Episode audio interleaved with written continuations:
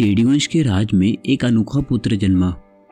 जब उसके घर वालों ने उसको देखा तो वो सोचते हैं, यार, ये तो शायद एक दानव पैदा हो गया हमारे घर पे।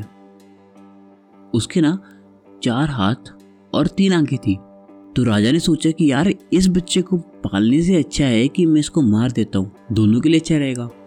जैसे ही वे उसे मारने लगते हैं ना, एक भविष्यवाणी हो जाती है कि अभी इस बच्चे की मृत्यु का समय नहीं आया है और इसको अभी मत मारो। बच्चे की माँ भविष्यवाणी से पूछती है कि मेरे बेटे की मृत्यु कैसे होगी? तब भविष्यवाणी कहती है कि जिस किसी के गोद में जाने से इसके एक्स्ट्रा हाथ और पैर और आँखें गिर जाएँगी, वह उसकी मृत्यु का कारण बनेगा और उसका नाम शिशुपाल रख देते हैं। उसके बाद राजा और रानी अलग अलग देश के राजाओं और रानियों, सिपाहियों मतलब हर किसी को बुला रहे थे और उनको अपने बच्चे को गोद में दे रहे थे। अब श्री कृष्ण जैसे ही शिशुपाल को अपने हाथों में पकड़ते हैं, उसकी एक आँख और दो हाथ गिर जाते हैं। सब हैरान। तब शिशुपाल की माँ श्री कृष्ण के पास आते हैं और उन्हें कहते हैं कि, बेटा, आप तो मेरे बेटे को मार दोगे। श्री कृष्ण कहते हैं, कैसे बुआ? तब बुआ उन्हें बताते हैं कि ऐसे ऐसे भविष्यवाणी हुई थी और उन्होंने ऐसे ऐसे कहा था। तब श्री कृष्ण अपनी बुआ से एक प्रश्न पूछते हैं। वो कहते हैं कि, बुआ, ऐसी कौन सी माँ होगी जो अपने बेटे के मरने का कारण पूछना चाहेगी? फिर वे कहते हैं, चलो ठीक है, आप मेरी बुआ हो और ये मेरा भाई है तो मैं इसकी सौ गलतियाँ माफ़ कर दूँगा। लेकिन अगर इसका मरना मेरे हाथों तय है तो वैसा ही होगा। अब कई साल बाद ना कुरुक्षेत्र का युद्ध खत्म हो गया है और श्री कृष्ण युधिष्ठिर के रासु यज्ञ में पहुँचते हैं। वहाँ पे शिशुपाल को भी बुलाया जाता है।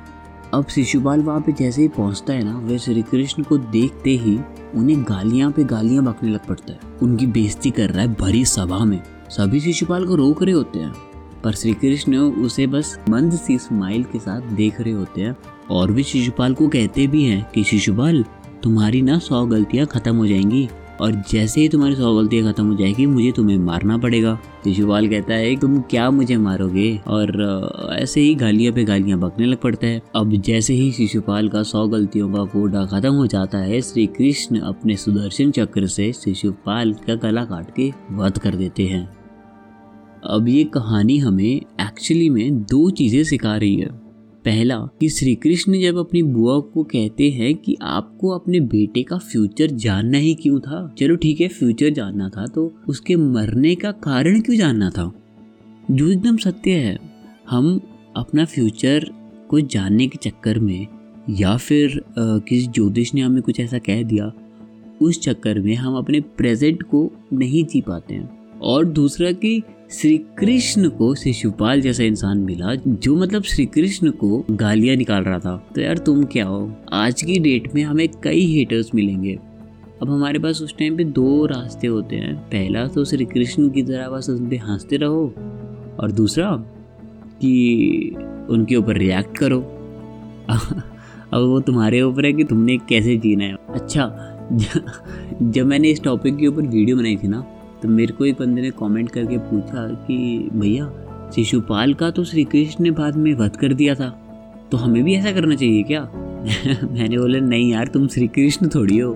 तुम्हें नहीं पता कि किसकी सौ गलतियों का कोटा कब खत्म हो रहा है, ठीक है? तो तुम्हारे हाथ में जितना है, वो करो, उसके ऊपर हंसो उस पर स्माइल करो और समझो कि ज़िंदगी के हर मोड़ पे तुम्हें शिशुपाल जैसे क्रिटिक्स तुम्हारी लाइफ में मिलेंगे, रोज मिलेंगे। क्या पता आज भी कोई मिले?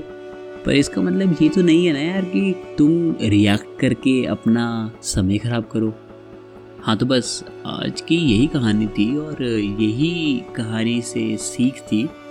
बाकी अपनी ज़िंदगी आराम से जियो और one thing I would say कि have a beautiful smile over your face because that is the best thing that you can wear